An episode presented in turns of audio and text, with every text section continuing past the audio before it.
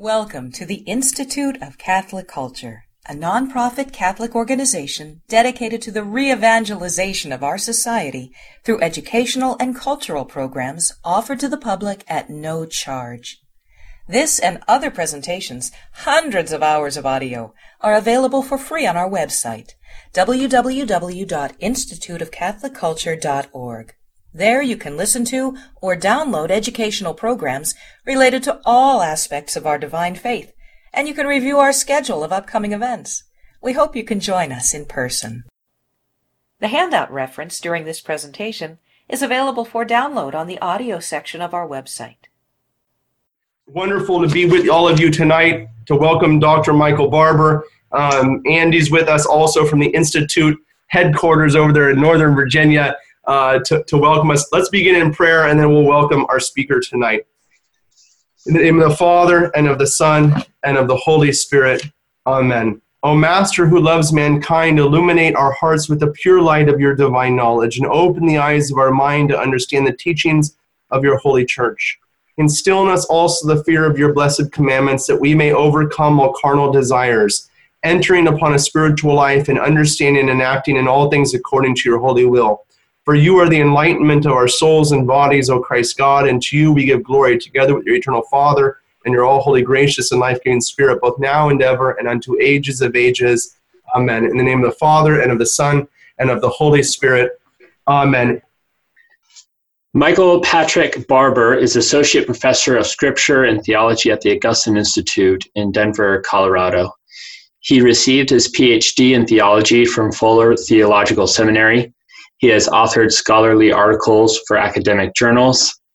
His most recent project is The Apostle Paul Catholic Perspectives on Pauline Theology, co authored with Brant Pitre and John Kincaid.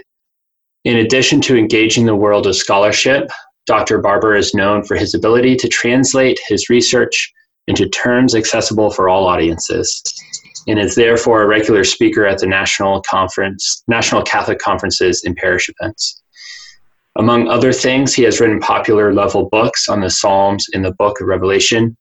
He writes for the blog The Sacred Page, one of the top ranked biblio blogs. He lives in Colorado with his wife Kimberly and their six children. Please welcome for the first time to the Institute, Dr. Michael Barber. Welcome. It's great to be here. I'm uh, honored to participate in this event, and I'm really looking forward to uh, the presentation tonight as we enter into the Advent season, we, we're thinking about um, as we are contemplating the scriptures in the liturgy, the expectation that Israel had for the Messiah. And I think a lot of us are familiar with, say, the texts from Isaiah a child shall be born to us, the Emmanuel prophecy, uh, the suffering servant. I think when we reflect on the prophetic hope of Israel, we're drawn to these passages that are really familiar to us, not just from the liturgy, but also from, from culture. Think of Handel's Messiah, right? But what I want to do tonight is look at texts that really come out of the second half of Israel's history, really examining the return from exile and the way messianic hopes and expectations for the restoration of Israel emerge by examining the historical circumstances, and then we'll move into some of those key texts. And then what I want to do, hopefully we have time, I'd, li- I'd like to look at some texts that maybe you're not familiar with. So this is not a, a presentation for scholars. People have examined these texts uh, uh, in academic settings, sort, sort of familiar with these, but many lay Catholics are not maybe familiar with the Psalms of Solomon or certain passages in First Enoch or the Dead Sea Scrolls. And so I want to examine some of these texts as well and see how uh, expectations were sort of coming together and were really at a fever pitch uh, by the first century. So, with any further ado, uh, why don't we begin? What I'd like to do is take a big step back and give us a sort of bird's eye view of the biblical narrative timeline. To start with that, I'd like to remind us of what Israel looked like, all right? And so backing up, again, big step back. We know in about 1000, the year 1000, if you're following the biblical story, uh, we have the reign of David, and then, of course, his successor, Solomon.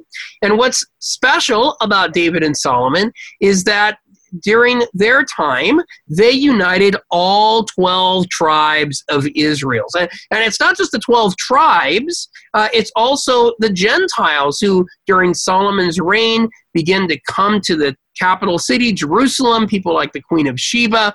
Asking hard questions, but coming to know the truth of the God of Israel. So I, I, need to back up just a little bit so you get a little bit of context here. What happens after David and Solomon is uh, the kingdom is divided, and the ten northern tribes go off and they form their own kingdom, and they basically become known as either the house of Israel or the house of Ephraim. All right, and then you have the Davidic kingdom, which is the southern kingdom. It's in Judea, so it's known as the house of Judah. David is from the line of Judah. The king from the northern kingdom is from the tribe of Ephraim. So the northern kingdom, the southern kingdom, the house of Israel, the house of Judah, or the house of Ephraim and the house of Judah. And what happens is in 722 BC, the Assyrians come and they conquer the northern kingdom. They destroy Samaria and they take the northern tribes at least the elite, uh, the wealthy, especially those in Samaria, off into exile, and they're never heard from again. Now, the southern kingdom, they're going to go off into exile as well. In 586 BC, the southern kingdom, with its capital Jerusalem, is conquered by the Babylonians. The southern kingdom, Judah, goes off into exile as well. And so we, we talk about the Jews in exile. But I want to be clear every Jew is an Israelite, but not every Israelite is a Jew. This is important to remember, okay? Because the Israelites, that's all 12 tribes. The southern tribes, they go off, they're from Judah. They come to be known as the Jews. They go off into exile. But the difference between, one of the main differences between the, the southern kingdom, the kingdom of David, it's conquered, the Davidic king is, is defeated, and his sons are slain, and it looks like the end of the Davidic line. The Jews are taken off into exile, but they end up coming back.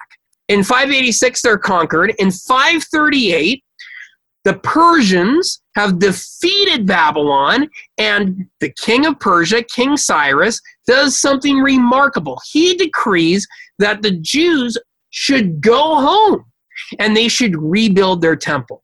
So the southern kingdom comes back, the northern kingdom never returns. Now, maybe you've heard of the lost 10 tribes of Israel. Any of you ever heard of the lost 10 tribes of Israel? Who are they? Well, they're the American Indians and they became the Mormons. Don't you know? That's, I'm just kidding. No, that's not right. I'm just making sure you're all paying attention there.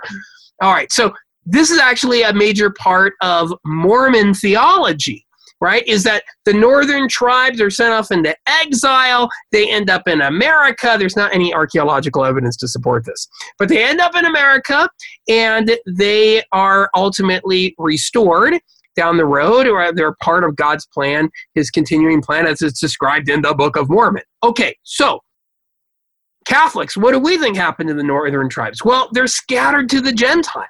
They're never heard from again, right? Now, this is a major defeat. You can imagine 10 twelfths of Israel is lost. And so when some return, the idea is you have a righteous remnant some part of Israel returns, right, to the land. Now, to be fair, not all the northern tribes were taken away. And so you do not all the members of all the tribes. So you do have some stragglers who are left behind up in Galilee and in Samaria. And uh, when you read the Gospel of Luke, for example, you read about a woman from the tribe of Asher, one of the northern tribes. So it's not like they're all completely gone, right? But on the whole, the, the northern kingdom basically is decimated. The southern kingdom uh, taken off into exile, but returns. But what's missing? A Davidic king. There's no Davidic king. And this is where things get okay interesting. So in 538, the Persian king Cyrus decrees that the Jews should return. And in about 520, Zechariah and the prophet Haggai, these two prophets, begin prophesying. Right? So we have these post exilic prophets. We might also include in here Malachi, these post exilic prophets who are speaking to the people who have returned. And what is the message? Well, God wants them to rebuild a temple. And so in 516, thereabouts, the Jews complete this building project. A new temple is rebuilt. And we read about it in the book of Ezra, and it's, it's kind of sad because when they finish the temple and they dedicate it, the people cry out, and you can't tell if you're there, according to the book of Ezra, if the cry is a cry of rejoicing or a cry of lament. Because half of the people who are older they shout out when they see the temple in lament. Oh this is nothing like solomon's temple. This is pathetic and the millennials okay they're not the millennials but the younger people right who came back they're all excited hey we got a temple and they're shouting for joy right? And the older people are thinking back in my day it was so much better than this right? And that's what's going on here okay? And so there are lots of other things we could say about this. For example, when Solomon dedicates the temple, there is this glory cloud that enters into the temple. That doesn't happen. That doesn't happen when they rededicate the temple. They also don't have the Ark of the Covenant anymore in the temple. So it, it, sort of feels a little incomplete, at least in some ways. In 486 BC, I'm just giving you some broad strokes here. In 486 BC, there is a king named Xerxes the First, and uh, uh, he's also known by the name Ahasuerus in uh, the book of Esther. He becomes king. Okay, we read about him then, and it's under this figure, this Persian king, that uh, the book of Esther, the narrative of Esther, unfolds. Esther becomes queen, right? This amazing story of how God raises her up in order to deliver the people because God is going to, I'm sorry, because there's this bad figure, this evil figure, who wants to wipe out all the Jews. And the Jewish people are saved, and they celebrate this. I don't have time to get into the whole story. Hopefully, you know this book of Esther. But they have a feast established to commemorate this. It is the feast of Purim. Okay, and we read about that in the book of Esther. That's how this kind of fits into the story. You know, as Catholics, it's kind of funny we know a lot of the stories and we know the names, right? We know Abraham, we know Moses, we know various other figures in, in salvation history, Solomon, so on and so forth. But because of the way we read the books in the liturgy, we don't maybe always feel like we know the chronological order. We don't really always feel like we, we understand how it all fits together. And so I can't really give you all the details of the stories, but what I want to do is kind of give you the way it all fits together. By the way, non Catholic Christians are often very good at citing chapter and verse when they talk about the Bible. Catholics don't do that very often. And so sometimes when Catholics talk about the Bible, I think they often feel like they're playing an away game. You know, like, oh, the Bible, that belongs to these other Christians over there. You know, they've got that verse, you know, Esther 2.17, Esther becomes queen. You know, like, oh man, I didn't know that Bible verse. But the reality is, actually, Catholics read a whole lot more of the Bible every year than often many of our Protestant Christian friends do because we have the lectionary, which means that the pastor isn't able to just sort of pick and choose which readings he's going to read from every year. So we actually hear a lot more of the Bible read oftentimes in the Catholic churches than you expect to find often in, in Protestant churches. And, you know, a, a friend of mine one time pointed this out and said, you know, it's almost like the mailman. The mailman knows the numbers of all the houses, he knows everybody's address. And so sometimes we might feel like, wow, we don't know the numbers. So we don't know the neighborhood that well. But you, you may not know your neighbor's address number, but you know your neighbor. So we may not know the numbers, but we know the people. And so as Catholics, I think we oftentimes underplay how well we know the Bible, if at least we're paying attention at Mass. Esther, I think, familiar story. Most of us know the story of Esther. This is how it fits in here. Purim is established to celebrate how the Jewish people were saved from the original attempt at a final solution, right? When this wicked man, Haman, was going to cause all the Jews to be killed. So, in 458 BC, Ezra leads exiles back to Jerusalem. They've already been sent back by Cyrus, but Ezra brings more people back. And in 444 BC, another man is sent. We have a, a book of the Bible named after him, Nehemiah. He's sent by Artaxerxes, and he begins the process of rebuilding the wall of Jerusalem. And so in the book of Ezra, we read about the rededication of the temple. We read about what's happening there as Ezra tries to bring reforms. Ezra is working hard to establish uh, the people in the land. Nehemiah, he is actually the king's cupbearer. Ezra is a priest. Nehemiah is the king's cupbearer. He comes back, and his job is to rebuild this wall of Jerusalem and sort of establish some political security in, in a certain sense. And all throughout this period, there's great unrest. In 331 BC, we read about Alexander the Great. He conquers the Persian Empire. In 323 BC, this is if you know First Maccabees and Second Maccabees, Alexander the Great dies. Uh, his generals divide up his kingdom into four kingdoms. Alexander dies and it said that he wept because there were no more worlds to conquer. He so rapidly conquered the ancient world, right? Well, by the way, he had a tutor. Uh, his tutor was this guy, I don't know if you've ever heard of him, his name was Aristotle, right? So had quite the um, expertise there uh, behind him. Alexander goes, conquers the entire world. His generals, after his death, divide up his kingdom into four kingdoms. And eventually, there's this kind of back and forth. Where is Palestine going to fall? Different generals kind of between the Seleucids. Anyway, it's some back and forth. But anyway, Palestine comes finally under control of the Seleucids in about 198. In 166 uh, to 160, we have the Maccabean revolt. And what happens is they rebel against these Greeks who have now come in and conquered them. We'll talk about this more in a, in a minute. From 141, the Hasmonean dynasty emerges, and uh, about 33 BC or so. In 31 BC, Rome defeats Egypt, and uh, we have the end of the Greek dynasty that goes all the way back to really Alexander the Great. And here is where we're going to begin also to see the rise of Herod. All right, in this area. All right, I'm oversimplifying some things, but I want to kind of dive in now into some some texts. All right, so what are the prophets such as Zechariah and Haggai saying when the people come back into the land?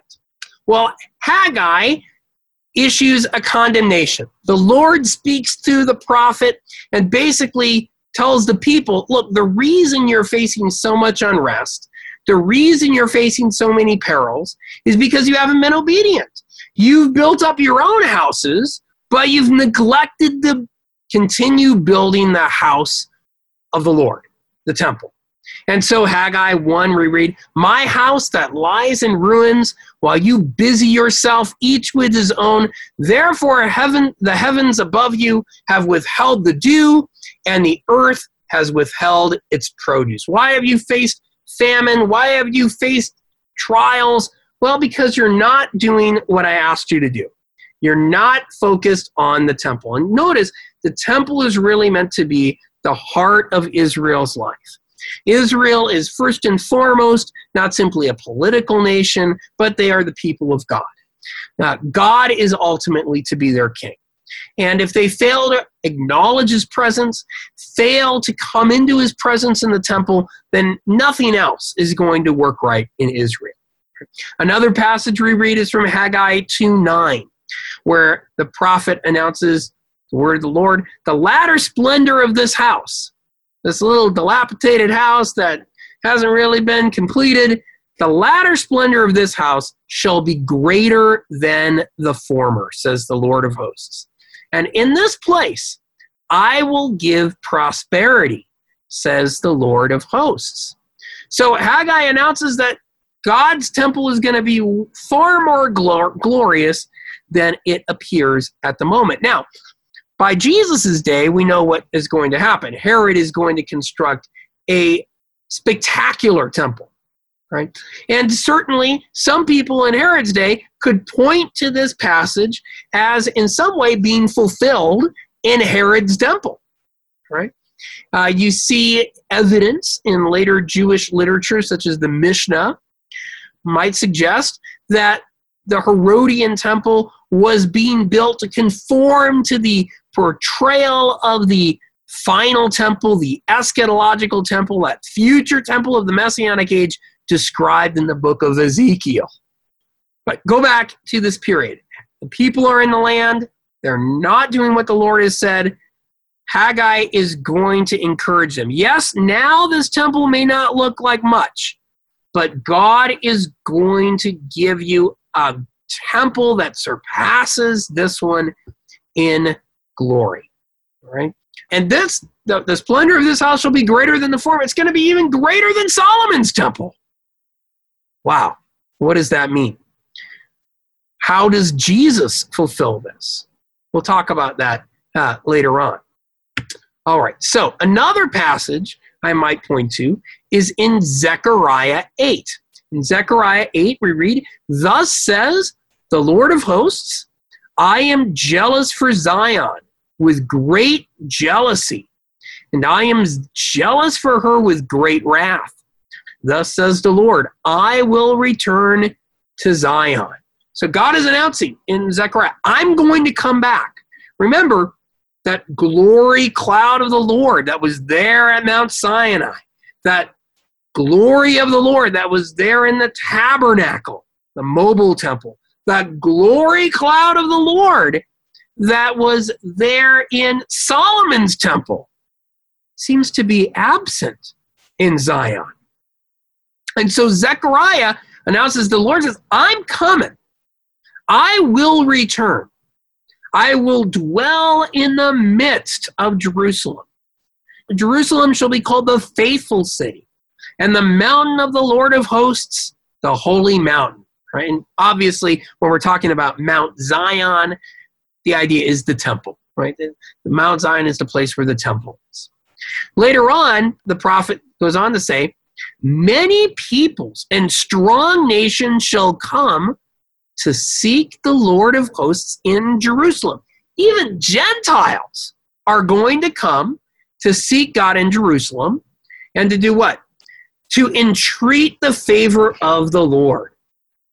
Thus says the Lord of hosts, in those days, ten men from the nations of every tongue shall take hold of the robe of a Jew, saying, Let us go with you, for we have heard that God is with you. So even the Gentiles are going to want to come to the house of the Lord. Remarkable promise from the Lord in Zechariah.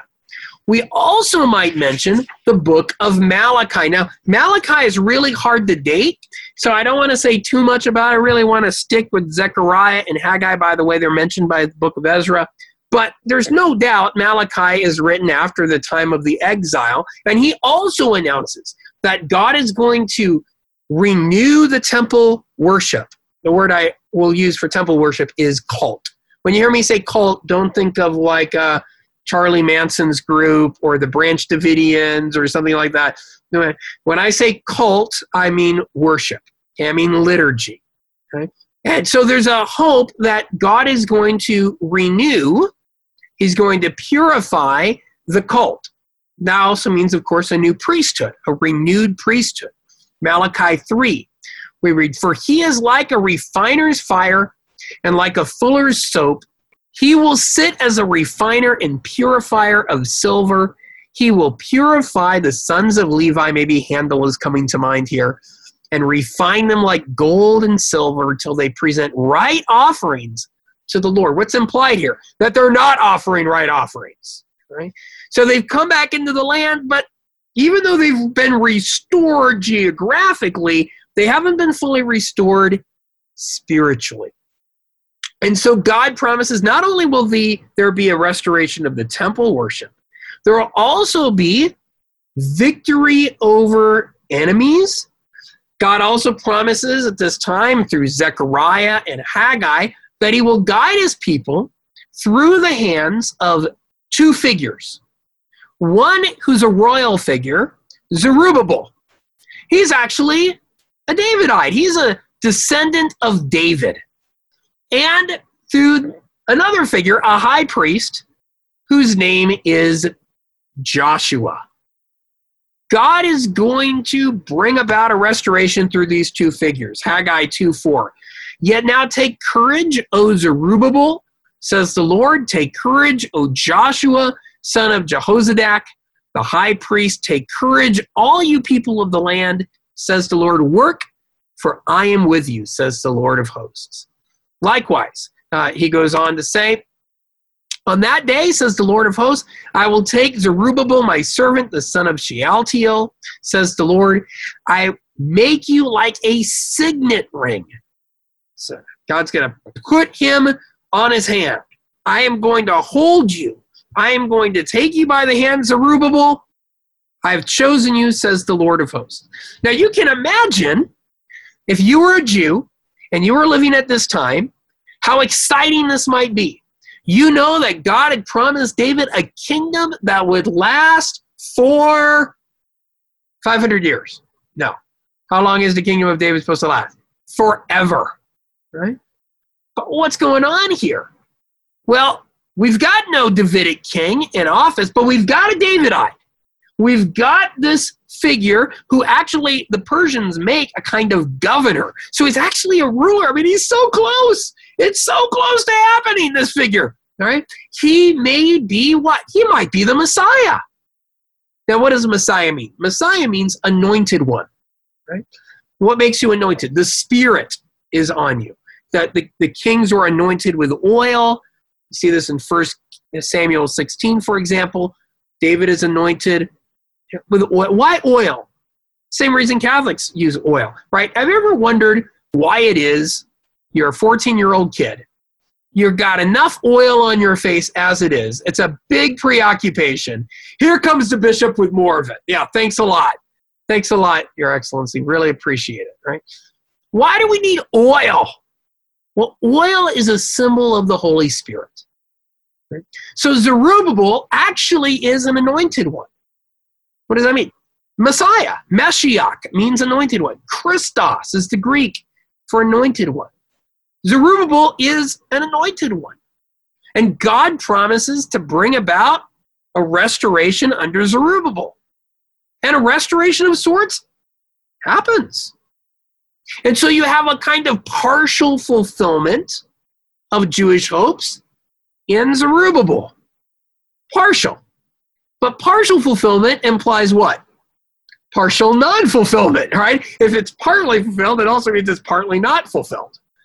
And so Zerubbabel is a figure through whom restoration comes in part. But what's remarkable is Zerubbabel disappears in history. He never ends up taking on all of the responsibilities that you might associate with the Messiah if you're reading Isaiah 9 or Isaiah 11, sort of disappears. The restoration doesn't fully take place. The 10 tribes remain in, his, in exile. The Jews have their people restored. There's a temple, but he never really is given the throne and the full sense. They're still under the Persians. And in Ezra and Nehemiah, it's clear they're still in exile even though they're in the land, the land now they've returned, yet the exile continues. And exile continues, especially not just because they're still under foreign domination, but because other tribes are in the nations. And this gets us to one more element of Jewish expectations, and that is the coming of Elijah. Malachi announces that before this great day of the Lord where God will bring judgment on the wicked. Before this day when God will refine, like a refiner's fire, the cult, the temple, God will send Elijah. This is what we read.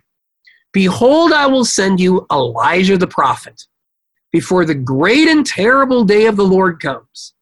And he will turn the hearts of the fathers to their children, and the hearts of the children to their fathers, lest I come and smite the land with a curse. All right, so Elijah is going to come to do what? To turn people's hearts back to the Lord. Malachi announces that God is going to send Elijah to do what? To turn the hearts of the people back to their fathers and ultimately to the Lord, right? And you see this also in the book of Sirach. Now, I'm not going to talk a lot about Sirach today. It is a book that's written in the very late Second Temple period. It's not really a prophetic book, uh, but it does have a few passages that point to the hope of the future. And in Sirach 48, it's talking about Elijah, and it talks about him in terms of you who are ready at the appointed time, as it is written, to calm the wrath of God before it breaks out in fury to turn the heart of the Father to the Son, and what? To restore the tribes of Israel, Jacob. So the hope is that God's going to one day restore all the people. Yeah, the Jews have their land back, but it's incomplete. We need all 12 tribes. Right? Now, how does this hope for the return of Elijah get fulfilled? You probably know the Passover tradition of setting out a place for Elijah during the meal, right? Maybe you know that. In the New Testament, we read something interesting. We read, as they were coming down the mountain, Jesus commanded them, this is the Mount of Transfiguration. So, right after the revelation of Jesus and his glory on the Mount of Transfiguration, we read, Jesus commanded them, Tell no one the vision until the Son of Man is raised from the dead. And the disciples asked him, then why do the scribes say that first Elijah must come? Jesus replied, Elijah does come, and he is to restore all things. But I tell you that Elijah has already come. Elijah's already come. And they did not know him, we read. But they did him whatever they pleased. So also the Son of Man will suffer at their hands. Then the disciples understood that he was speaking to them of John the Baptist. John the Baptist is the new Elijah. He's the new Elijah. He's the one that comes as the messenger to prepare the way of the Lord. The Lord is coming back to Zion. How is the Lord coming back to Zion? In the New Testament, the Lord is coming back to Zion because Jesus is coming to Zion and Jesus is the Lord. John the Baptist is the one who comes to prepare the way of the Lord. How does the Lord return to Zion? We've seen Zechariah announces the Lord is going to come to Zion. He comes to Zion in the person of Jesus. Jesus is the Lord. Jesus is the one who comes to Zion. Elijah is the one who prepares his way. Now, I've already mentioned Zechariah. The book of Zechariah is divided up by scholars into two parts. The first part of the book focuses very heavily on specific dates. The second part of Zechariah, chapters 9 through 14, is different in tone and doesn't highlight specific dates. Because of this, many critical scholars think that the second part of Isaiah might, I mean, sorry, the second part of Zechariah might have been written by somebody else. Other people will say, well, no, Zechariah got older, he had a different perspective, right?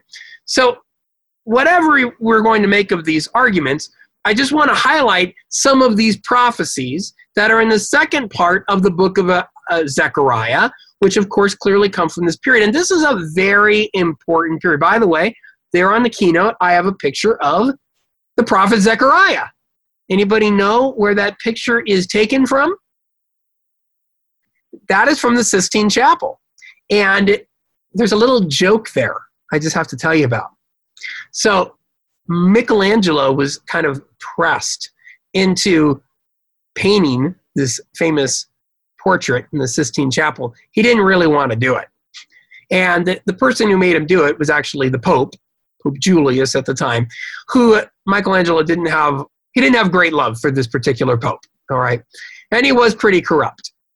Now, this part of the picture actually hangs right over the door where the Pope would walk in. So this is right above the back door when you walk in. Picture of Zechariah. And, uh, you know, it's the Sistine Chapel ceiling, but it comes down over the side, so it kind of, it's over the door. And uh, you'll see a picture there of two cherubs in the back. Now, Zechariah has a prophecy where he announces that in the future age, every Israelite will sit under his fig tree. They'll sit under their fig tree. Now, if you look really closely at the angels, one of the angels has his hand around the other guy, and he's got his finger through his fist here. And it's sort of hard to see it. It's deliberately obscure, but this was sort of like this was a rude gesture in Michelangelo's day. And it was actually called giving someone the fig. So there is a Zechariah sitting under a fig. And the key thing about Zechariah is the face of Zechariah is Pope Julius. So Pope Julius would walk in and say, Wow, look at I'm Zechariah. But he'd have to get up there on a ladder to see what was really going on. Anyway, so there's a bit of a joke there. It's often overlooked. So Zechariah 9 through 14, like I say, has a slightly different tone to it than the rest of it.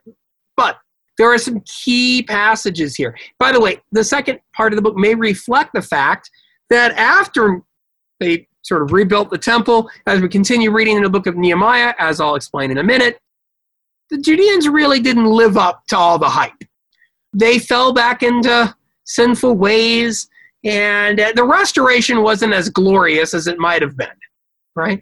So that might reflect the different tone there in Zechariah, the second half of the Zechariah, what scholars call second Zechariah. But there are a few key passages I have to point out. Zechariah 9 talks about how there will come a future figure who will ride in on the city triumphantly. This might sound familiar to you. Zechariah 9. Rejoice greatly, O daughter Zion. Shout aloud, O daughter of Jerusalem. Lo, your king comes to you triumphant and victorious is he, humble and riding on an ass, on a coal, the foal of an ass. What does Jesus do in the Gospels? And when they drew near to Jerusalem and came to Bethphage, to the Mount of Olives, then Jesus sent two disciples, saying, Go into the village opposite you, and immediately you will find an ass tied and a colt with her untie them and bring them to me. If anyone says anything to you, you shall say, The Lord is need of them, and he will send them immediately. This took place to fulfill what was spoken by the prophet, saying, Tell the daughter of Zion, Behold, your king is coming to you, humble and mounted on an ass, on a colt, the foal of an ass. That's the explicit quotation from Zechariah 9. Right in that same context, Zechariah goes on to describe how the people will be delivered. And for you also, because of the blood of my covenant with you, I will set your captives free from the waterless pit. Because of the blood of the covenant, you'll be set free. Hmm, sounds familiar? Ever hear, hear anyone talk about the importance of the blood of the covenant? Of course, at the Last Supper we read Jesus took a cup, and when he had given thanks, he gave it to them, saying, Drink of it, all of you, for this is my blood of the covenant, which is poured out for many for the forgiveness of sins. The Zechariah passage is likely alluding to Exodus 24, but Zechariah is also very likely in the background. So Jesus is the one who announces he is going to fulfill this promise. Not only is he the king, who rides into the city. It's through his blood that liberation, that God's people will be set free. And what are they especially enslaved to? Not simply foreign powers, but sin. Why were they enslaved? Why were they held captive? Because of sin. Jesus is going to solve the key problem. His blood will be shed for the forgiveness of sins. Zechariah goes on to talk about how there will be this restoration of Jerusalem, but in the midst of describing God's victory over evil and God's salvation of Jerusalem, in Zechariah 12, we have a curious passage. And I will pour out on the house of David and the inhabitants of Jerusalem a spirit of compassion and supplication, so that when they look on him whom they have pierced, they shall mourn for him, as one mourns for an only child, and weep bitterly over him, as one weeps over a firstborn. This is a sort of mysterious passage in Zechariah. In the New Testament, the Gospel of John applies it to the death of Jesus. Narrating the scene at Calvary, John says, For these things took place that the scripture might be fulfilled. Not a bone of him shall be broken. That's Exodus 12. This is why Jesus' bones weren't broken by the soldiers because he was the unblemished Passover lamb whose bones could not be broken. But John goes on to say, and another scripture says, they shall look on him whom they have pierced. Jesus is the pierced one. So, Zechariah is announcing these things. Second Zechariah, or whatever you want to say about all that. The book of Zechariah is looking forward to re- redemption, but it includes reference to suffering, to the restoration of God's people through this kind of affliction. But make no mistake about it, the book of Zechariah is clear. In the end, Jerusalem will be purified and the temple will be restored. And all the nations will come. This is Zechariah 14. We read, Then everyone that survives of all the nations that have come against Jerusalem shall go up year after year to worship the King, the Lord of hosts, and to keep the feast of booths, feast of tabernacles and on that day there shall be inscribed on the bells of horses, Holy to the Lord. Everything will be sanctified. Even the common things. We read, and the pots in the house of the Lord shall be as bowls before the altar. And even the pots in Jerusalem, Judah, shall be sacred to the Lord of hosts. So that all who sacrifice may come and take of them and boil the flesh of the sacrifice in them. And there shall no longer be a trader, a merchant, in the house of the Lord of hosts on that day. By the way, what does Jesus do? He goes into the temple, right? We read, He entered the temple and He began to drive out those who sold and those who bought. There will be no traitor in the temple of the Lord. Jesus is coming to inaugurate this messianic age that was announced by Zechariah. He will drive out the traitors. Furthermore, what did it say? All the vessels, the common vessels, will be used for the sacrifices. When does Jesus fulfill that? Well, in a certain way, as one scholar pointed out, Jesus celebrates the Last Supper. And there in the upper room, he takes the usual utensils that they would have used for a meal and he makes it the vessel of the sacrifice of the new covenant. And Jesus is going to bring about holiness for all God's people. Now, in the New Testament, the New Jerusalem is described in the book of Revelation as the church. So, the restoration of the city isn't simply a restoration of an earthly political reality in the New Testament, but it happens through the ministry of the church. So that is how the New Testament presents the ultimate fulfillment of these things. So it should be no surprise that when we read the book of Nehemiah, the restoration seems to end in a kind of letdown. After we had all these prophecies, after they rebuild the temple, we have a kind of disappointment at the end of Nehemiah. We read that the high priest, Eliashib, lends out rooms in the temple to a non Israelite. He's making money off of using the temple as like a hotel. And he's allowing pagans to stay in the temple for a fee. City officials fail to provide for the Levites. Remember, the Levites, they don't have a portion in the land. So the people are supposed to provide for the priests, support the priests, but the city officials fail to do that. They take in the taxes, it seems, but the taxes go to their own wealth and their own power rather than going to the place where the tax was originally supposed to go, the half shekel tax we read about in the book of Exodus. And finally, we read about men breaking the Sabbath of all things in Nehemiah 13. And this is really the end of the story in the Jewish Bible, in what's known as the Masoretic text. In the Hebrew Bible, the modern Hebrew Bible, it's kind of really where the story goes. Because remember, Catholics, we've got first and second Maccabees, right? Jews today will celebrate Hanukkah, but they don't have the books in their Bible that actually describe how that feast was instituted. That's only in the Catholic Bible. So, what do the Jewish authorities do when they put together the Bible? At the end, they put together First and Second Chronicles.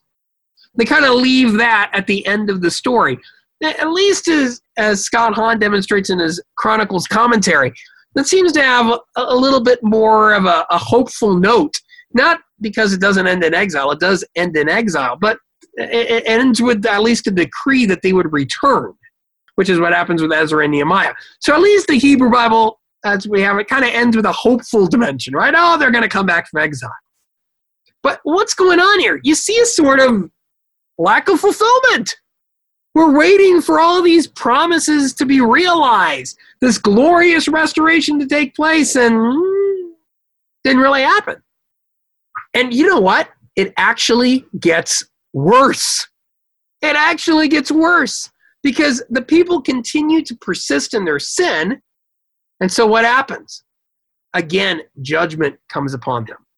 And judgment comes upon them in the form of great persecution. And we'll talk about that at the other side of our 10 minute break.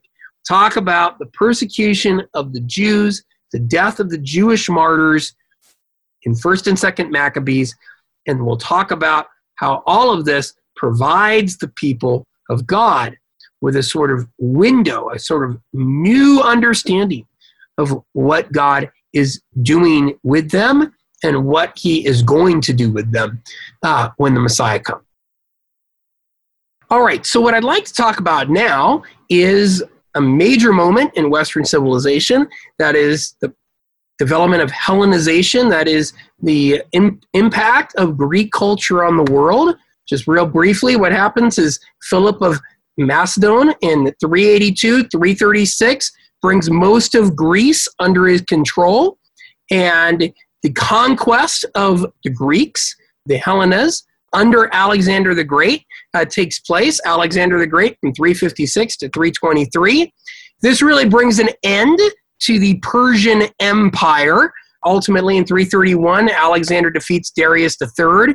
The Persian Empire comes to an end. Alexander, as already mentioned, dies at the age of 33. The emperor is divided between his generals. Somebody asked, who, well, who are the Seleucids? Okay, well, he had four generals. Two of them were Ptolemy and Seleucus. And between the two of them, Ptolemy basically controls Egypt, Seleucus controls Babylon, and the two powers kind of vie for Palestine. It's sort of in the middle of these two powers. And uh, as I mentioned, eventually the Seleucid Antiochus III wins control in about 199 BC. He's succeeded by Seleucus IV, and then Antiochus IV comes next. Antiochus the fourth. This is the key figure that we read about, the big baddie, if you will, the, the villain in 1st and 2nd Maccabees. His date's 175 to 164 BC. He was not just known as Antiochus, he wanted to be known as Epiphanes, which means God manifest. So you can see that, you know, he didn't have a self esteem problem. right? So he, he was God manifest, right?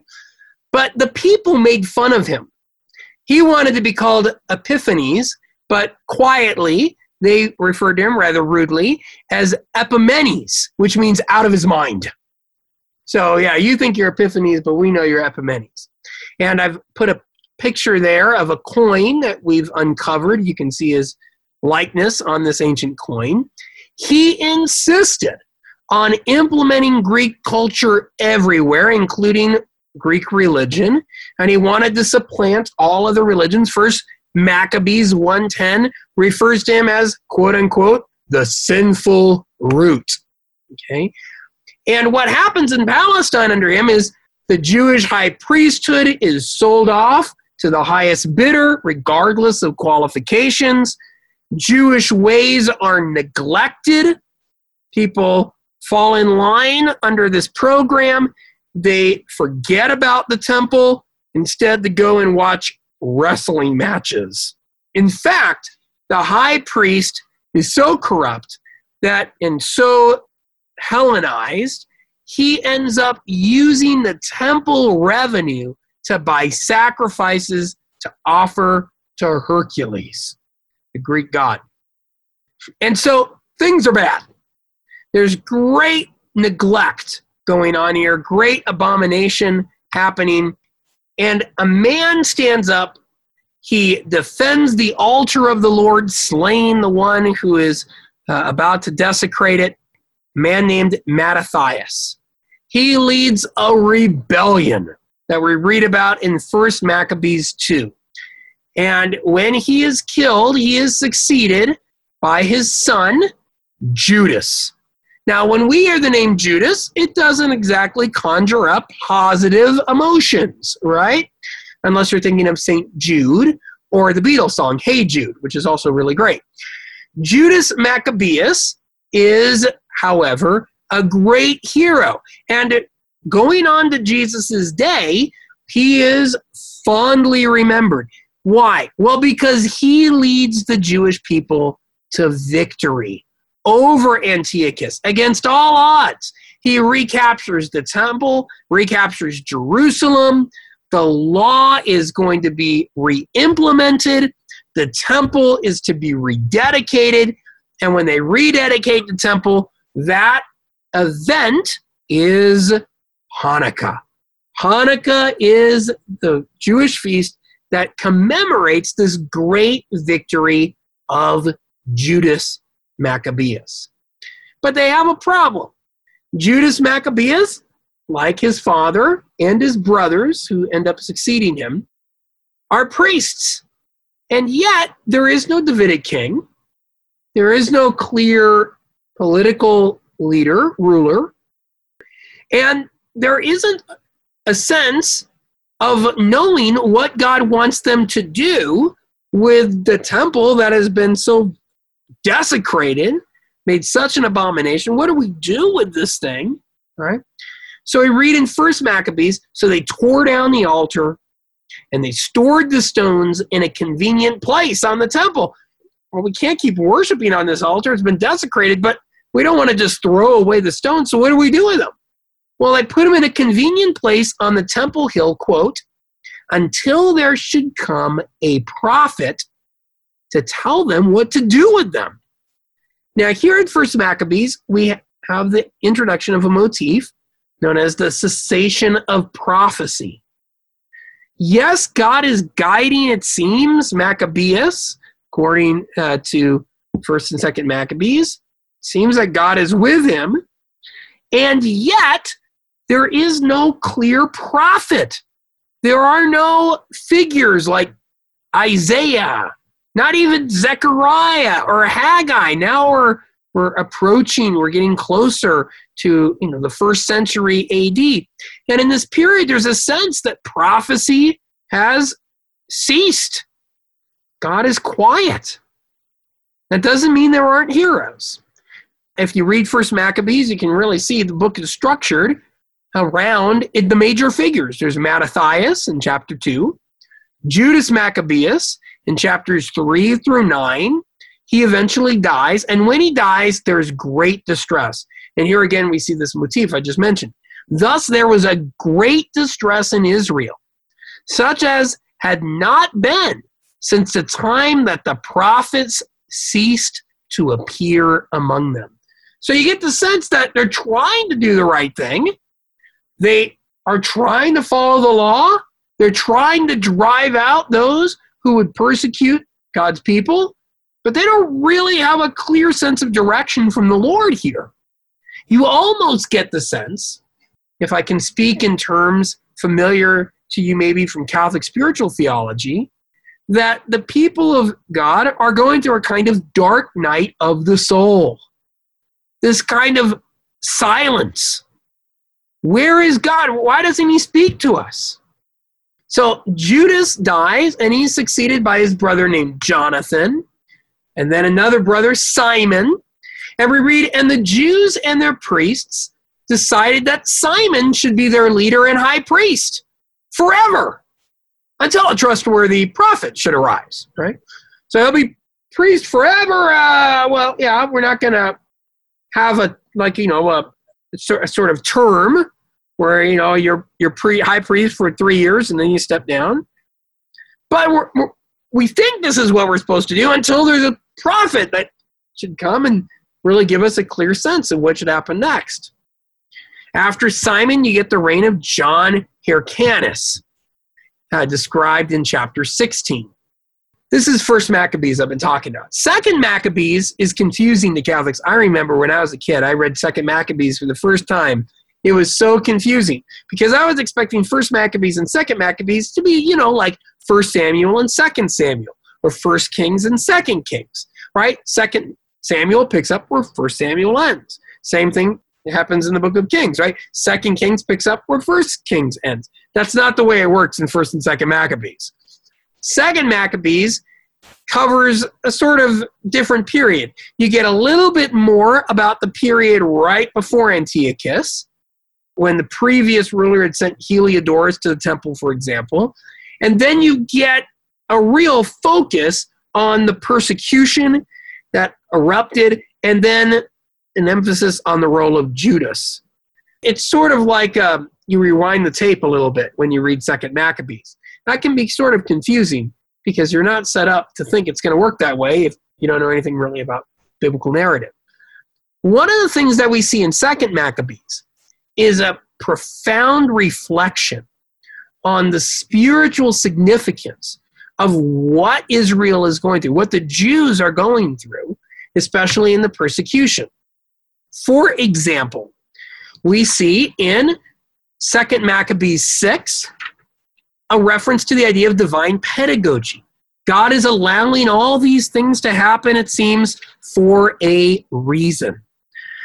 Second Maccabees read, Now I urge those who read this book not to be depressed by such calamities, but to recognize that these punishments were designed not to destroy, but to discipline our people. So all these sufferings is not a sign that God has rejected us. It's not a sign that God has abandoned us. No. In fact, not to let the impious alone for long, but to punish them immediately is a sign of great kindness, the author says. For any case of other nations, the Lord waits patiently to punish them until they've reached the full measure of their sins. But he does not deal with us in this way, in order that he may not take vengeance on us afterwards when our sins have reached their height. Therefore, he never withdraws his mercy from us. So, God's discipline of his people is a sign of his love for his people. This is sort of counterintuitive, but you realize the truth of it if you're a parent. I don't punish the neighbor's kids, I punish my kids. When my kids are acting out of line, I correct them. I'm not going to let them persist in what they're doing because I'm worried that it'll become a habit and those habits will be hard to break. Right? God is bringing upon his people these calamities for a purpose. What purpose is that? To bring them back to himself, to get them to repent of their sins. This is a sign of God's love for his people. Incredibly, for the author here of Second Maccabees. All right, now we're going to get into some interesting passages. Because in Second Maccabees 7, the martyrs recognize that their suffering in some way has redemptive value. Their suffering is not for nothing. In 2 Maccabees 7, which is a gut wrenching passage, which describes a mother as seven sons, and she watches them all go to their death as she encourages them to give their lives to the Lord. We read, For we are suffering because of our own sins. And if our living Lord is angry for a little while to rebuke and discipline us, he will again be reconciled with his own servants. I, like my brothers, give up my body and life for the laws of our fathers, appealing to God to show mercy soon to our nation, and by afflictions and plagues to make you confess that he alone is God. So, by my affliction, you will come to know the truth of the God we worship. My suffering is somehow going to even do more. And through me and my brothers, to bring an end to the wrath of God Almighty, which is justly fallen on our whole nation. So the suffering is going to, in some way, help bring about the restoration of Israel.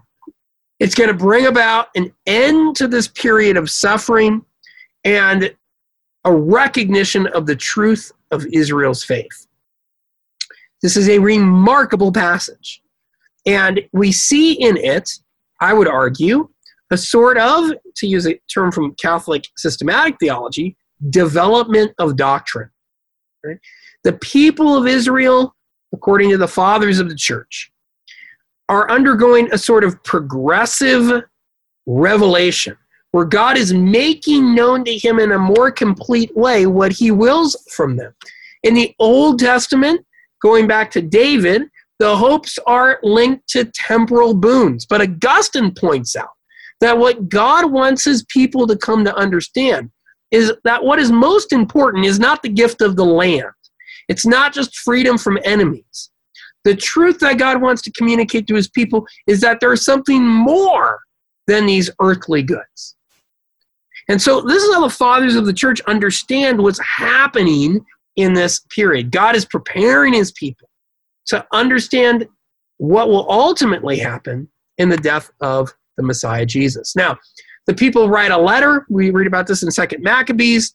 Celebrate Hanukkah. Why? Well, just drop down to verse 18. For we have hope in God that he will soon have mercy upon us and will gather us from everywhere under heaven into his holy place, into the temple. So we've got to keep this feast. Why do we got to keep this feast? Well, we've got to purify ourselves. We've got to turn back to the Lord. Why? So that God can deliver us. All right. What happens next?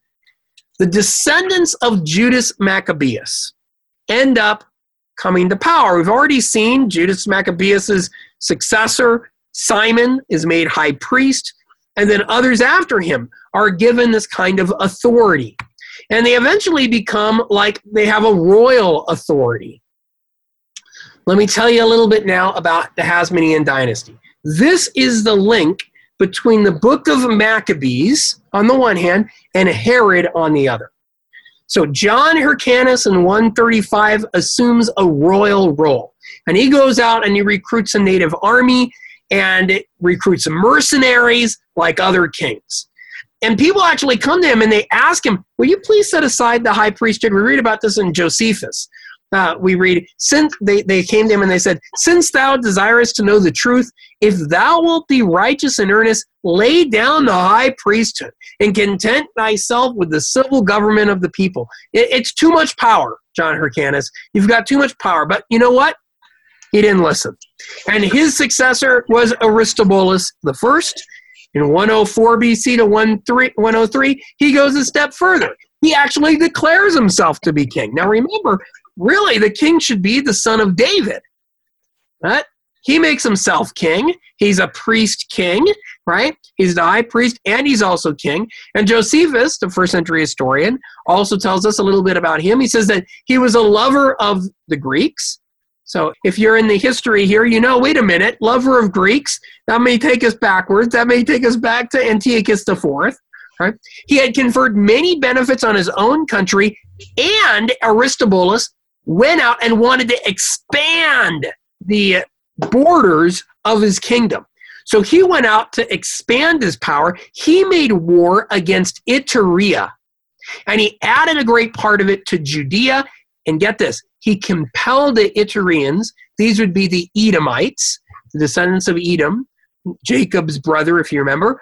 He compelled them, if they wanted to stay in their country, to be circumcised.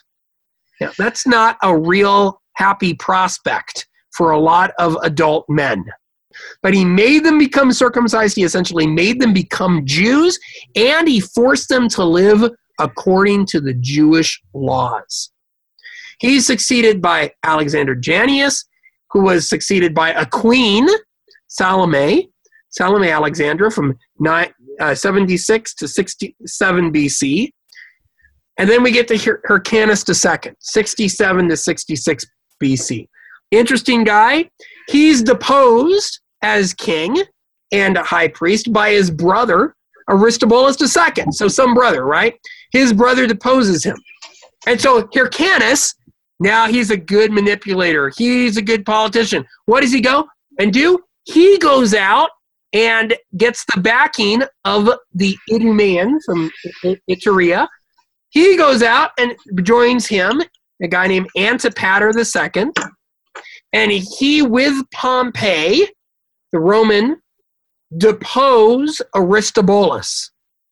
And Pompey comes in, the guy that Hyrcanus II brought in with the Iturean, uh, with Antipater II. Pompey comes in and he defiles the Holy of Holies. So Hyrcanus gave it all up just so he could be powerful. Pompey reinstates him. And after the defeat of Pompey, Julius Caesar then makes Antipater, this Edomite, the administrator. So he gives him some power. And he makes Hyrcanus II high priest and ethnarch of Judea. In 47 BC, Antipater has a son named Herod. So you have that Hasmonean dynasty. He gets a Hyrcanus II. His brother deposes him. He's not going to lose power. He brings in Antipater, who brings in Pompey, who defiles the temple. Hyrcanus gets the power back, and he is now set up with dual office with this, the father of Herod. And Herod ends up being made governor of Galilee by the Romans. Antigonus II, the son of Aristobulus II. So remember, Hyrcanus was driven out by Aristobulus. Well, his son gets his comeuppance. He gets his revenge, I should say. And he joins the Parthians. And he gets uh, Hyrcanus uh, second deposed. So there's lots of political maneuvering, and Herod has to flee. And Hyrcanus second, who looked like he had won by teaming up with Pompey and Herod's father, his ears are mutilated by his brother. Why is that a big deal? Because now he can't be high priest. He's deformed. Now, this leads us to Herod. Herod goes to Rome. He wants the power back. And he goes to Rome and he gets himself appointed king of the Jews. How is he going to ingratiate himself back to these people in Judah? He's not even a Jew. Remember, it was his people, the Edomites, that long ago were forcibly circumcised. Remember how John Hyrcanus went out and he conquered his people? Well, Herod is the descendant. So now all these chickens are coming home to roost. Now, a descendant of those people who are forcibly circumcised is now made by the Romans king of the Jews, but he's got to play his political cards right. So, what does he do? He marries into the Hasmonean family he marries one of the Hasmonean princesses, Mariamne. she was already married. That, that doesn't really seem to bother Herod, right? So even though she was already married, and even though, I'm sorry, Herod was already married, I should say, not Mariamne. Herod was already married. He had a wife named Doris.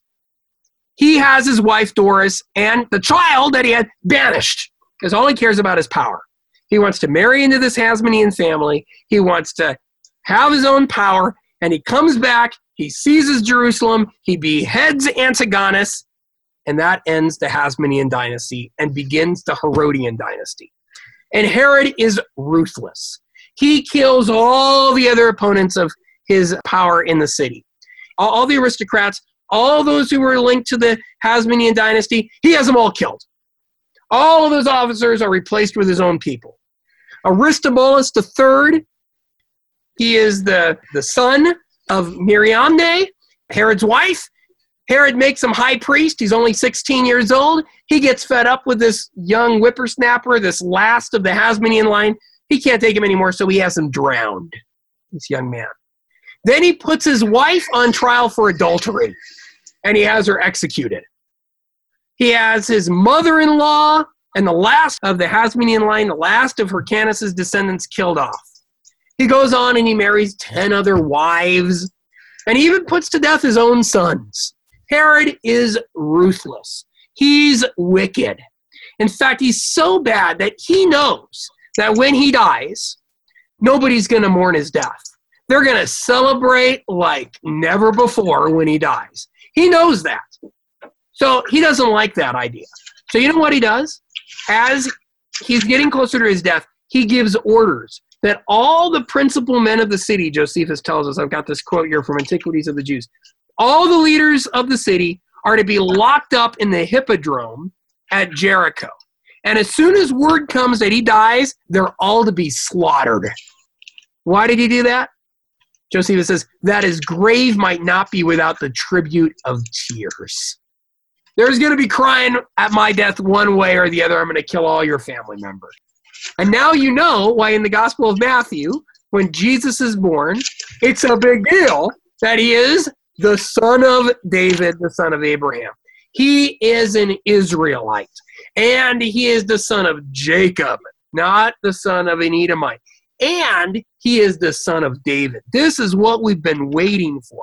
Now you also know why it was when he was born. What did it say? Herod was troubled and all Judea with him. when Herod is troubled, we don't know what's going to happen. All bets are off. Anything could be unleashed, right? And so Jesus comes as sort of the polar opposite of Herod. Herod is going to do what? Build up that temple. Like I said, he wanted that temple to look glorious. What did the son of David do? He built the temple. Solomon built the temple. Herod wants to convince the people look, you can accept me as your ruler, maybe even as your Messiah. I'll build your temple. And, you know, that'll make us all good with one another. Even if I'm not even a Jew, I'm not even an Israelite, right? That's what he does. So that gets us up to the New Testament. All right, so this is important because now you see the connection between the Hasmonean dynasty and Herod. Before we leave off, I wanted to do one last thing. I wanted to look at rival hopes. Rival hopes among Jews. Now, when we say the Jews, let's be really clear. There are lots of different Jews in Jesus' day, right? It's not like you can just imagine all Jews believed the same thing. No, it wasn't like that. I mean, Jews in the first century were like Christians in America today, right? Well, Christians in America believe, which Christians? Which ones are you talking about there? Talking about Catholics? Are you talking about Presbyterians? Are you talking about Baptists? Right? Which group are you talking about? There were in Jesus' day, as I'm sure you know, there were Pharisees and there were Sadducees right? They had different beliefs, just those two groups. The Pharisees believed in the resurrection of the dead, they believed in the afterlife. The Sadducees did not believe in the afterlife. That's why they're sad, you see. Right? Sad. Sorry, that was bad. You, you'll remember it though, right? That's how they were different. Pharisees have this clear belief in not just the five books of Moses, which the Sadducees accepted, but they also believed in the prophets as, as inspired scripture at some level, as authoritative writings from the Lord. But they also composed other books. And one of the books that we have from the Pharisees is a book called the Psalms of Solomon. Now, it's not in the Bible. This is written at the end of the, you know, the Second Temple period, probably dates to about the first century. Psalms of Solomon. And in Psalms of Solomon, we have a depiction of the Messiah. We read about this. This is Psalms of Solomon 17. And I'm taking this from the Charlesworth translation. See, Lord, and rise up for them their king, the son of David, to rule over your servant Israel in the time known to you, O God. And he will have Gentile nations serving him under his yoke. Won't that be great? The Messiah is going to come and he's going to subjugate all the Gentiles. He will glorify the Lord in a place prominent above the whole earth. Seems to be a reference to a temple. He will purge Jerusalem and make it holy as it was even from the beginning. For nations to come from the ends of the earth to see his glory, to bring as gifts or children who have been driven out. So the nations are going to come and they're going to do what? They're going to bring the exiles back to see the glory of God. He will be a righteous king over them, verse 32, taught by God. There will be no unrighteousness among them in his days. For all shall be holy, and their king shall be the Lord Messiah. For he will not rely on horse and rider and bow, nor will he collect gold and silver for war, nor will he build up hope in a multitude for a day of war. The Lord himself is his king, the hope of the one who has a strong hope in God. He will be compassionate to all the nations who reverently stand before him. He himself will be free from sin in order to rule a great people. He will expose officials and drive out sinners by the strength of his word. So, here we see in Psalms of Solomon a vision for a Davidic king. He's going to come, he's going to restore the city of Jerusalem, he's going to subjugate the nations. Basically, we have a warrior king, right? A political figure who's going to bring victory. Now, how does this maybe inform what we read in the Gospels? Can anybody think of any passage in the Gospels where the disciples seem to express some surprise at Jesus' teaching about his identity as the Messiah and what that will involve? Would it be when Peter says that nothing should happen to him and, and Jesus says, Get thee behind me, Satan? Exactly right? Peter just announced you're gonna, you're the Messiah, the Son of the Living God. And then Jesus says, "Okay, I'm going to go up to Jerusalem. They're going to hand me over, and I'm going to be, I'm going to suffer." And and Peter says, "God forbid." He's like, "Wait a minute. I wouldn't have thought you were the Messiah if you were going to tell me that was going to happen to you." No, he doesn't say that exactly. But notice that Jesus waits for Peter to recognize him as the Messiah before he lets him in on the whole vision of what it's going to involve. At least that's true in the Gospel of Matthew. So we see here Peter's expectation of a royal political restoration. James and John come to Jesus. Let us sit one at your right and one at your left when you come into your kingdom. Psalms of Solomon point to this kind of expectation. They got it right. In some ways, from a New Testament perspective, they got it right. The Messiah is the son of David. And he's going to bring about a restoration and purification, and he's going to bring the Gentiles and Israel. He's going to be free from sin. But the restoration that he brings about, according to the New Testament, is something more than an earthly political restoration. It's more than just subjugating the Gentile, it's more than just an earthly reality. So, with that, let's turn to another expression of future hopes. This is found in First Enoch.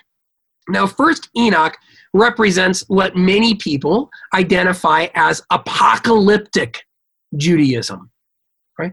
The hope of a restoration that's going to involve the inbreaking of heaven. In First Enoch, we read about a deliverer, a future deliverer, called in some places the Son of Man, in some places called the chosen one. First Enoch is divided up into different parts. I don't have time to get into all the fine details here. This section is taken from a section that's known as the Book of Parables. Some scholars have added, argued that it's an, a later addition to the book. Anyway, it's sort of complicated. But what we see here is a rest, is an expectation of a kind of heavenly messianic figure, not just an earthly political figure. Let's take a look at First Enoch. First Enoch 48. And in that hour, that Son of Man was named in the presence of the Lord of Spirits, and his name before the Ancient of Days, the head of days. The imagery here is all coming from Daniel, which is, of course, a very important book in this period, but I left it out because I never would have got to all this if I went through Daniel. Even before the sun and the constellations were created, before the stars of heaven were made, his name, the name of the Son of Man, this guy, the Son of Man, was named before the Lord of the spirits. He will be a staff for the righteous, that they may lean on him and not fall. He will be a light of the nations. That's the servant of Isaiah image there. He will be a hope for those who grieve in their hearts. All who dwell on the earth will fall down and worship before the Son of Man. And they will glorify and bless and sing hymns to the name of the Lord of spirits. For this reason, the Son of Man was chosen and hidden in his presence before the world was created and forever. And the wisdom of the Lord of the spirits has revealed him to the holy and the righteous. How might First Enoch be seen as getting it right? Any thoughts on this passage? It predicted the Messiah and predicted him correctly. It predicted the Messiah. It predicted that he existed, it seems here. At least his name exists even before creation. He's a heavenly figure who is going to be revealed at a future day at a future time. Now, in First Enoch, the revelation of the Son of Man corresponds with the Son of Man coming and basically taking names and, you know, kicking you know what. The Son of Man figure comes and he defeats all the wicked and they all fall down, all the dwellers of the earth. That's basically the wicked who are left. They fall down and they worship him, right? But you don't get the sense that he's going to be human. You don't get the sense that he's going to be vulnerable.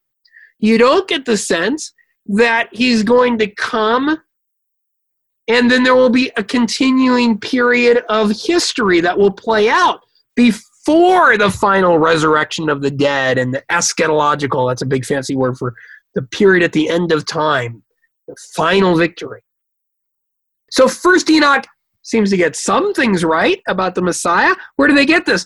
Well, scholars see it drawing on Daniel, drawing on other passages. The authors of First Enoch are reflecting on these biblical traditions and trying to understand what? I think something that the Pharisees in Psalms of Solomon don't see. That is the heavenly dimension of the messianic mission. And yet they don't see it fully. The Son of Man is still going to come essentially as a conqueror. Now, there is some evidence in 1st Enoch 47 of suffering, and I can't draw all that out right now. But suffice it to say, the Son of Man will come at a future period, and he will bring this great eschatological victory. One more thing about 1st Enoch. First Enoch sees not only the identity of a heavenly Messiah, but also the revelation of a heavenly temple. Enoch goes up into heaven. We read, And I, Enoch, saw the cloud, and I kept coming into heaven. And as I shook and trembled, I fell upon my face and saw a vision. And behold, there was an opening before me, a second house, a second temple, which is greater than the former. And everything in the heavenly temple is built with tongues of fire. Have you ever heard any vision? Have you ever heard any passage in the New Testament that uses that image of tongues of fire? When do we read about tongues of fire? Jane's got it. Pentecost. I can read your lips, right? Pentecost. I think that First Enoch was wildly popular in Jesus' day. It was like the Harry Potter of Jesus' day. It was everywhere. Okay. We find more copies of First Enoch in the Dead Sea Scrolls than we find biblical books. I think when Acts describes tongues of fire coming on the apostles, it's meant to tap into this understanding that many would have had from First Enoch that there's a heavenly temple made with tongues of fire. But I think the key point that the book of Acts is making here is that the heavenly temple is made present on earth in the church. Already now, we have the heavenly temple as something we can enter into. So, first Enoch sees a lot, but that heavenly temple is only going to be something entered into in the future day. The New Testament seems to suggest Jesus is the Son of David, but he's also the Son of Man, the heavenly Messiah who brings in heaven to earth. The kingdom of heaven is proclaimed on earth. So the church can be the temple on earth. Another passage that's sort of interesting is found in Isaiah 19. Now, this is obviously earlier than we've been looking at, but in Isaiah 19, it talks about a altar that will be set up in Egypt. Here we read, In that day there will be an altar to the Lord in the midst of the land of Egypt, and a pillar to the Lord at its border. Now, wait a minute. How can you have an altar in Egypt?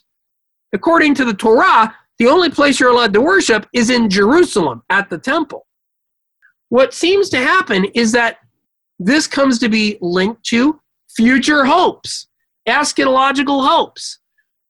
And what happens is, prior to the restoration under Judas Maccabeus, when Hellenization really gets into full swing, there's a righteous priest named Onias the third. He is expelled. He's sent away. And it seems that there was a tradition that he went down into Egypt. And he said, Well, nuts to that in Jerusalem. We're going to establish the temple we've been all waiting for, a new temple that is not within the bounds of Israel. And this is, in some way, seemed linked to eschatological hopes. Now, here we have a sort of element that's consistent with what is found in the New Testament that the worship of God is not just going to be linked to the one place in Jerusalem, there's a transcending of the Torah and the New Covenant. And yet, here at Leontopolis, where they build this temple, we see the one place you still have to go to worship. And there isn't a heavenly dimension to this temple, like you see in the New Testament. One last area of text I'd like to look at. That is, of course, the Dead Sea Scrolls. Now, I could say a whole lot about the Dead Sea Scrolls. I love talking about the Dead. I'm not talking about the Dead Sea Squirrels. That's something different. Dead Sea Squirrels, not as exciting. The Dead Sea Scrolls are documents that actually date back to Jesus' day. All right. And here we have the writings of this community, and we see in these writings biblical texts, but we also see these, uh, these sectarian texts that they wrote themselves. For example, we have what's known as the Damascus document that describes how there will arise the Messiah of Aaron and Israel. Now, does this mean that there'll be one Messiah? A priestly Messiah from the tribe of Aaron? Does it mean that there'll be a Davidic Messiah? Because in other places, the Messiah is very clearly the son of David in the Dead Sea Scrolls. Scholars debate this, but they have an expectation of a coming Messiah, maybe two Messiahs. Maybe they changed their mind over a course of time. They also looked forward to a new covenant. In fact, they believed that by joining together in the wilderness, going out to the Dead Sea area, devoting themselves to purification, they were already somehow the new covenant community. And you know what they called their new covenant community? They called it the assembly. You see this in 1Q28a. I've put it there on the handout. By the way, all the scrolls, or many of them, have funky titles. So, one, there were 11 caves where they found the Dead Sea Scrolls. They were found in a place called Qumran. So, one means the scroll was found in the first cave at Qumran. This is the 28th fragment found in that cave. Okay. There we read about the men of renown, those summoned to the assembly. And the Hebrew word, fascinating, that's used for their community is kahal. Now, why is that interesting? Because the new covenant community is called the kahal. The Septuagint often translates that word with another, with a Greek word, ekklesia, the word we translate church.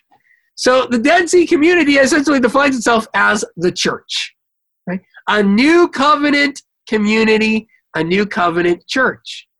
And one of the key features of their community is celebrating a sacred meal. We read about that in Community Rule, and if you keep reading, you'll find that they look forward to the day the Messiah comes and he celebrates the messianic banquet that looks a lot like their meal. Their meal is already in anticipation. Sound familiar? Do you know any Christians that might celebrate? Yeah, of course. In the New Covenant, it seems the Eucharist is associated with the New Covenant. It's seen as a New Covenant meal, and many scholars see parallels here. They also describe their community as a church. Fascinating. This is found in 1Q28. When these things exist in Israel, the community council should be founded on truth to be an everlasting plantation, a holy house for Israel, and the foundation of the Holy of Holies for Aaron. Their community is like a Holy of Holies.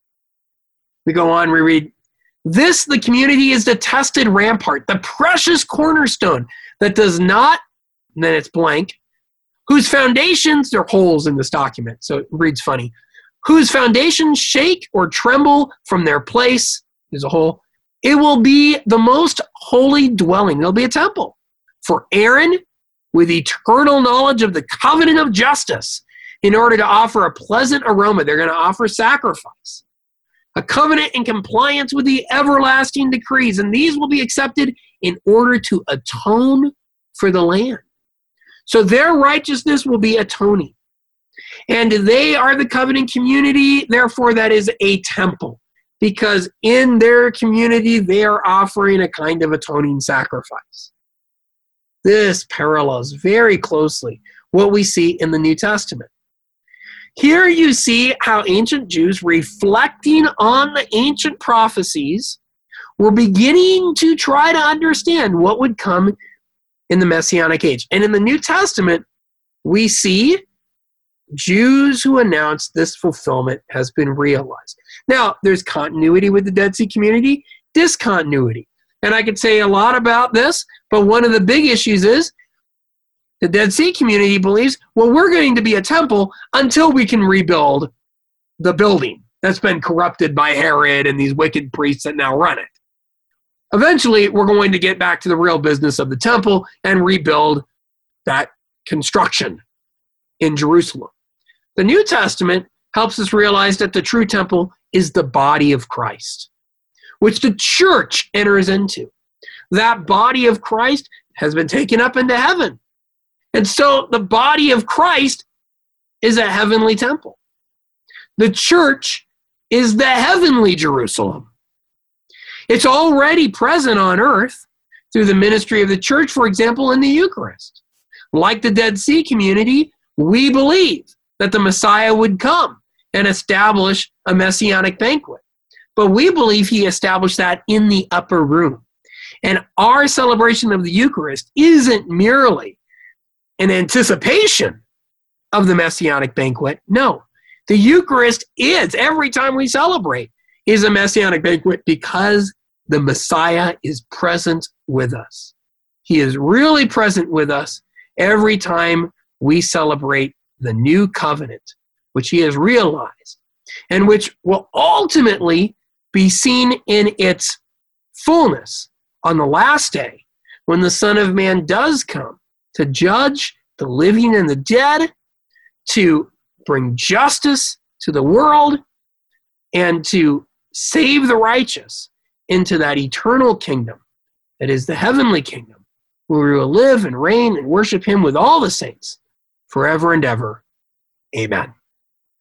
All right, so that brings to a close our presentation. Why don't we end with a prayer, and then I'll see if we have uh, a little time for questions here. In the name of the Father, and of the Son, and of the Holy Spirit, amen. Heavenly Father, we thank you for sending us your Son, our Lord Jesus Christ, the Messiah. In him, all of your promises are realized. And yet, as St. Paul tells us, I had not seen, ear had not heard, nor had it even occurred to the mind of man what you had in store for us. Because the restoration that you bring about far surpasses anything that could have been expected. Even as ancient Jews were coming in to a better and deeper understanding of what it was that awaited them, we could not fully appreciate what it was that we would be called into communion with the Messiah and a share in his divine sonship so that we could enter into your own life, into your own triune life, be with you and all the saints for all eternity. And we say, Glory be to the Father, and to the Son, to the Holy Spirit, as it was in the beginning, is now, and ever shall be, world without end. Amen. In the name of the Father, and of the Son, and of the Holy Spirit. Amen. Are there any questions, Andy? Do we have a minute or two for questions here? Of course, and thank you so much for the talk, Dr. Barber. The first question was the second Maccabees 7 seems to sound a lot like Colossians 1:24, which is also a passage that points to the idea of redemptive suffering. And the question was, do patristic sources link these two texts together? Not that I know of, actually. Um, that doesn't mean that they didn't, but I don't have an encyclopedic knowledge of all the fathers and doctors of the church. So my area has really been uh, in scripture and Christian origins. Um, so it might be the case that they did. I have looked, I haven't really seen evidence of that, at least not in the early church. I could be wrong, not in the Apostolic Fathers, I don't think. So I hope uh, I'm not wrong, but that's my best answer there. Now, Kathy Flowers said that I was enthusiastic. Well, if this stuff doesn't get you excited, check your pulse. I'm sorry. Uh, either this stuff is true and it's the most exciting thing in the world, or really, I don't know what to say. What do you want to do? Watch a football game? Um, okay, let's see here. Why did the Jews leave the books of Maccabees out of Scripture? Well, that is a great question. And one of the reasons seems to be that it was not written in Hebrew, and God only speaks Hebrew, according to some Jewish thinkers. So that seems to be one of the reasons why. It may have also been uh, for other reasons, but uh, I think that was probably the most significant one. All right, now let's go to the questions, Andy, that you were uh, about to take us to. Uh, yeah, Bob, I'll unmute you here, and that'll allow some questions to come in. Yeah, so I was just curious. Uh, you you mentioned uh, that under the guidance of the royal Zerubbabel, that there was a high priest named Joshua. Yeah. I was wondering if this has anything to do with a prediction of Jesus again, the same name. Well, of course, it's easy to make the connection. And certainly, I guess you could say there's some kind of fulfillment there. I just I, I haven't really thought through the dynamics of that. Certainly because uh, I'd also want to link him to Zerubbabel, and I can't find any linguistic link between Jesus' name and Zerubbabel. But maybe my uh, etymology uh, needs to work or something. I, I don't think so. Anyway, but I think there there might be some truth to that. Yeah. Thank you. Mary asks, is there any evidence that Psalms of Solomon or First Enoch were considered by the Jews to be included as part of the Hebrew scripture? Which Jews are you talking about? Right? So the Pharisees may very well have thought Psalms of Solomon should be included in scripture. The Sadducees may not have. The fact that First Enoch is found in the Dead Sea Scrolls leads some to think that the Dead Sea community thought that was authoritative scripture. But this whole idea that, you know, the Jews had a Bible, right, is really anachronistic because first off, you're assuming all Jews thought the same way, which they did not, right? And secondly, you're assuming that they had a closed set of this is our book. It's really not until long after Christianity that that process really takes shape. Some people in the past would point to this thing called the Council of Jamnia, but real scholars know that didn't really happen. So it's uh, kind of a modern myth, this whole idea of a Council of Jam- Jamnia. But why do we say that? Well, because uh, in the Babylonian Talmud, which dates to a much later period, right? Uh, some of the rabbis are still quoting it as scripture. So if there was a Council of Jamnia, they didn't get the memo, right? So yeah, there, there was still a, quite a bit of debate going on, I think, within Judaism about which books were scripture. And as sort of a follow up question there, uh, Phil's asking Should Catholics read First Enoch? Do you know Ezra and Nehemiah? Do you know uh, Wisdom of Solomon? Yes, I think it's important to read these other books. Um, they help us get a broader perspective on the New Testament. And the more serious you are about, you know, New Testament study, the more important it becomes, especially if you get into like an academic program. But if you're a Catholic and you're looking for spiritual nourishment and growing in the faith, I would say before you start going outside the canon, uh, make sure you know the books that are actually inspired by the Holy Spirit uh, in Catholic understanding first, and make sure you know them very, very well. Ashton asks Is the church's teaching that the Bible, i.e., inspired scripture, is complete, or can writings or books be added to it in the future? It, the, the Catholic understanding is that the, the canon is closed. So there will not be more books added. Why don't we end with this? This is Mark's question. He says, Seven brothers in Maccabees, like seven or covenant from the book of Genesis. Any comments that you can add here? Is there connection with the number of brothers and there's certainly significance to the fact that there are seven brothers in uh, Second Maccabees.